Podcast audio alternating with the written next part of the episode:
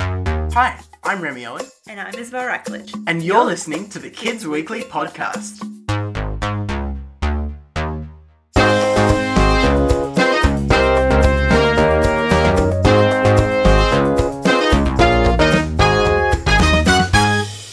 Hello and welcome to the Kids Weekly Podcast, the podcast for inquisitive and creative kids. The show is hosted by me, Remy Owen, And me, Isabel Rackledge. On today's episode, Yes, of course. I think everybody loves the ham and cheese. My little sister actually she puts Nutella on it and oh it's awful. today's topic is an everyday piece of food which we take for granted. It comes in a range of colours and sizes and has many, many layers. Uh, is it onions? Onions have layers. Uh, no. what about what about ogres? Ogres have layers. Uh, no, Remy, we're not talking about Shrek. Today's topic is croissants. Croissanteur. croissant. Croissant. Croissant. Croissant. Croissant. I don't know how to say it, but we'll find out today. So let's break it down. Today we're going to look at one, the surprising history of the croissant and how it's made. Two, what is croissant culture? Is there an international difference? And three, the future of the croissant. Is a cronut legit or is that just fake news? But before we talk to the experts, let's learn a little bit of the history behind this famous pastry. Remy, that doesn't rhyme. I was just trying to be funny.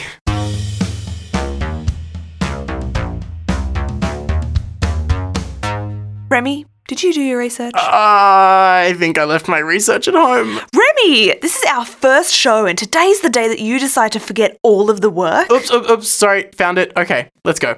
Part 1 The History of the Traditional Croissant. So, let's go to France, the home of the very traditional and historic French pastry. Actually, Remy, to find out where the croissant came from, we need to move a little bit to the east, to Vienna, Austria. The great grandmother of the croissant is a small, short, crescent moon shaped biscuit called the Kipferl. Now, the story of the Kipferl involves an early morning, an army of invaders, and an oven. It was a dark summer's morning in Vienna. Vienna had been under attack for almost two months by the Ottoman Empire, and it was in this depressing circumstance that one baker would not only change the outcome of the war, but the outcome of my mouth! Um, I don't think that's quite right. It was early morning on the 12th of September, 1683, when, just like any other morning, the bakers would wake and get to work on the day's fresh bread and biscuits. However, this morning would be like none other before. Dun dun dun! Oh, stop it, Remy. This morning, as the bakers were working, they noticed a disturbance beneath the ground. It was not an earthquake nor a giant spaghetti monster, but rather the Ottoman army tunneling their way underneath the city of Vienna. The bakers heard this troubling tremor and told this tale to the city's defenders. Nice alliteration, huh? The King of Poland then came to the rescue with his army and destroyed the Ottoman army to save Vienna. Remy, you're distracted again. We want to know about the oven and the kipbell, and when are we going to get to the croissant? Well, to celebrate the survival of Vienna and the victory over the Ottoman Empire, the Austrian bakers decided to turn on the oven. They wanted to make a biscuit shaped like the crescent moon on the Ottoman, now Turkish, flag. They called it the Kipferl, and every time that a Kipferl was eaten, it was a reminder of the victory over the Ottoman Empire and the heroic bakers who saved Vienna. However, we should also just mention that there is some evidence to suggest that the Kipfel did exist before 1683. The crescent shaped biscuit was mentioned in a poem written in 1227, but I certainly know which story I like better. So we know about the Kipferl, but what about the croissant?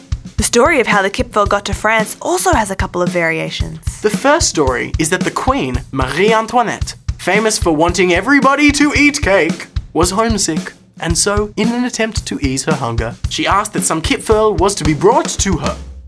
In translation, the kipferl was renamed the croissant, which means crescent in French. And so the croissant entered France. But food historian Jim Chevalier says that it was not until the French started to bake the kipferl with puff pastry, which was only invented in 1645, that the crescent shaped biscuit was replaced with the croissant. But who started it? Evidence points to the Austrian baker August Zang, who moved to Paris and set up his shop in 1838. 92 Rue Richelieu, Paris, to be precise. Zang may have been the one to invent the much loved croissant. So, How is it made? For this, we needed to talk to an expert. Our first expert on the show is such an awesome dude. In 2011, he was a member of the Australian pastry team and was awarded the Pastry Chef of the Year in 2010 and 2012. John Raleigh is currently the head patissier at Textbook Boulangerie Patisserie in Alexandria, Sydney. We went down to their shop and asked him a few questions. Can you tell us how a traditional croissant is made? So we make our dough, which is just a ferment, so flour, water, a little bit of yeast. We let that kind of ferment overnight. We make the Yeah. dough with that the next day, and we also let that bulk ferment overnight, and then the day after we'll give our folds. How many layers are in a croissant? Depends on how many folds you give. Traditional, it's three single folds. We give a double and a single, which just comes out about 21. Layers. Yeah. So you fold the whole thing So I get as my a big sheet. butter block. So out of one dough, I'll get 12 patterns, just about three, 3.8 kilos, and then into the kilo of butter. Fold that in, give it my folds. Yeah. So as I said, three single folds is classic. Yeah. We give a double and a single. Okay. Just gives more defined layers, looks nicer. yeah, we'll let it rest for about half an hour, roll it out, cut our shapes, roll it up, and then it's ready to go. Ready to go. So would you say it's really quite challenging? It is actually like even the just the classic croissant. What are the trickiest parts? I guess mainly the dough, the flour, the flour type you use, um, even the butter. So we try to stick with Australian ingredients and not have to worry about imported butter. I don't want to go down that path of buying imported stuff. Like we live in Australia, we got beautiful butter, we got beautiful flour. And just to get a proper French lesson, we spoke to an expert who lives, breathes, and is French. Her name is Celeste Tratou. Celeste, let's get down to it. How do you pronounce the word croissant? In French, it's croissant, but I think English people said croissant with a T. I would like a croissant. It's je voudrais un croissant. Coming up, we'll find out if there is such a thing as croissant culture. And what's the deal with the cronut? That's all ahead, just after our entertainment review.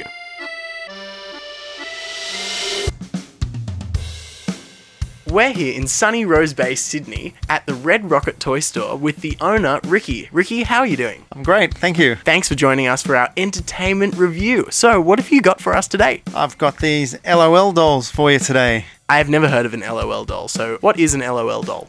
An LOL doll is a round shaped gift that has seven different layers to it. Each layer contains a different prize. So, it's a pass the parcel kind of toy. yeah, but it's individually done this one. You You, get to keep all the prizes. you get to keep all the prizes. So I'm holding this toy right now and I'm having a look. And I've actually seen these before, and I've seen lots and lots of unboxing videos online for these. These are really popular at the moment. Yeah, you're spot on. The unboxing videos are a real craze at the moment. The kids just uh, love watching videos of people unwrap them and then they come in and do the same here. So, how do we know what you're going to get when you unwrap this ball of goodness? part of the whole excitement is the surprise that you get inside. So you don't actually know exactly what you're getting, but there are different series, so you you, you know what you can expect. Am I going to get a dinosaur?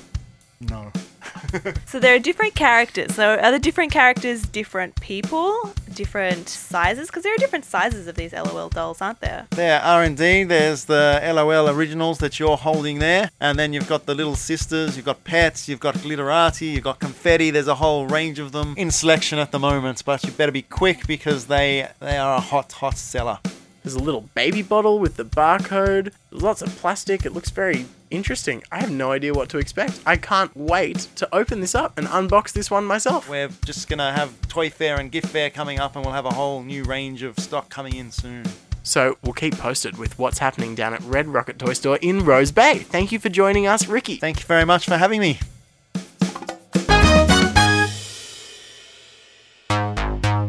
Hey Remy, here's a fun fact. Did you know that croissants are made up of 25% butter? What? No way! You know that to tell a really good croissant apart from an ordinary one, you have to be able to smell that warm, buttery aroma. Even just thinking about it makes me hungry. So, is there such thing as a croissant culture? We asked Celeste. Is there a kind of specialist croissant culture? There is really um, French rules with very traditional French people who woke up in the morning and buy the bread and the croissant and everything, but I'm not like this actually. There is some people who are more traditional French people. Do you go and get croissant with friends? Is it a social thing? Uh, no, not really. It's more a thing with your family, parents, and with your sisters and brothers. It's more a family thing. Is it a morning food? Is it a breakfast food? What is it? It's a morning and yeah, it's an afternoon thing. When children comes back from school, Ah, so what do you put on a croissant? nothing, just natural croissant. but my my little sister actually she puts Nutella on it, and oh, it's awful. Oh no! Like too too much. Too sweet. Yeah, but it's only butter, you know, so it's enough, I think, for a croissant. Something that we do in Australia is we put ham and cheese on our croissants. Ah, that's awful, guys.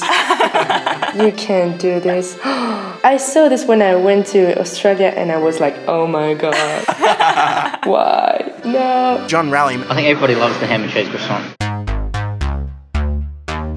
All right, can we get to the Krona yet? that's coming up right after this. this episode of Kids Weekly Podcast is brought to you by Australian Music Schools. AMS is the home of fantastic music education for two year olds all the way to adults. Classes range from 5 to 12 students and involve singing, moving, playing, reading, and creating music in a fun social environment that fosters creativity and learning. Australian Music Schools is acclaimed by the Australian Music Examination Board, the AMEB, and records excellent student results. Classes are piano based, and every student will have a keyboard already in the room. And parents are encouraged to participate in the classes too. Australian music schools have many locations across Sydney. It's amazing what can happen when you start for the fun of it. There's lots going on in Australian music schools, including a Stedfords, theory, and musicianship. And AMS Camp. New classes enrolling now, so get onto the website www.australianmusicschools.com.au to find out more. Hey Isabel, Yes, Remy? it's time. Time for what? It's Corona time, baby! Yes! So, you must have heard of the popular croissant and donut hybrid. But have you ever heard of the Cruffin? What about the Kreutzel? I've heard of the cronut, but are you sure you aren't just making those other ones up? Okay, so tell me, Remy, what in the world really is a cronut? Is it a donut or is it a croissant? Here we go. Buckle your seatbelts. This one, we're going in for a ride.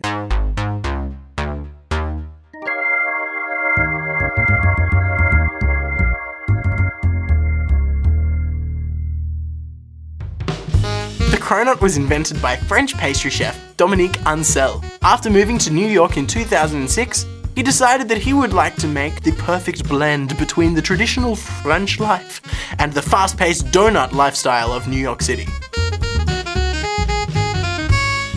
So, on the 10th of May 2013, he created the original, the OG, Cronut. But why did he do it? What was wrong with the croissant? Nothing's wrong with the croissant. Dominique just wanted to experiment and push the boundaries of what can be considered a croissant. Also, it just tastes really, really good. A cronut is made from the same pastry dough as a normal croissant, except that it is made into a circular shape rather than a crescent, and is also fried like a donut. The official cronut is also stuffed with vanilla cream, topped with icing, and each layer is covered in sugar. Oh, yeah. Yum.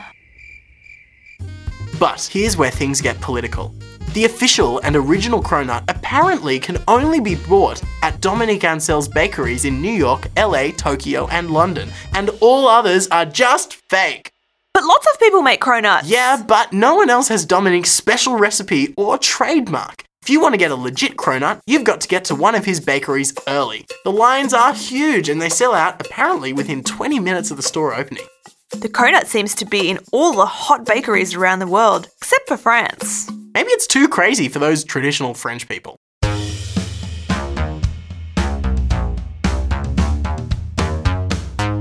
The croffin is another new hybrid, a croissant baked into a muffin shape. The croffin was first made in Melbourne by Kate Reid in July 2013 at the Loon Croissanterie. However, it was later trademarked by a different Australian chef in San Francisco.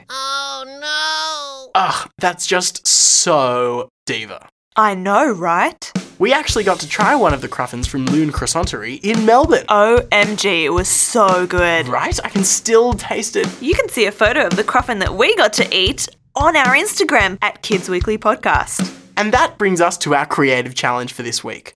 As you may know, at the end of each episode, we will set a creative challenge for you guys. This week, we want to know what your croissant of the future is. What flavour is it? What colours is it? Is it mixed with another kind of food?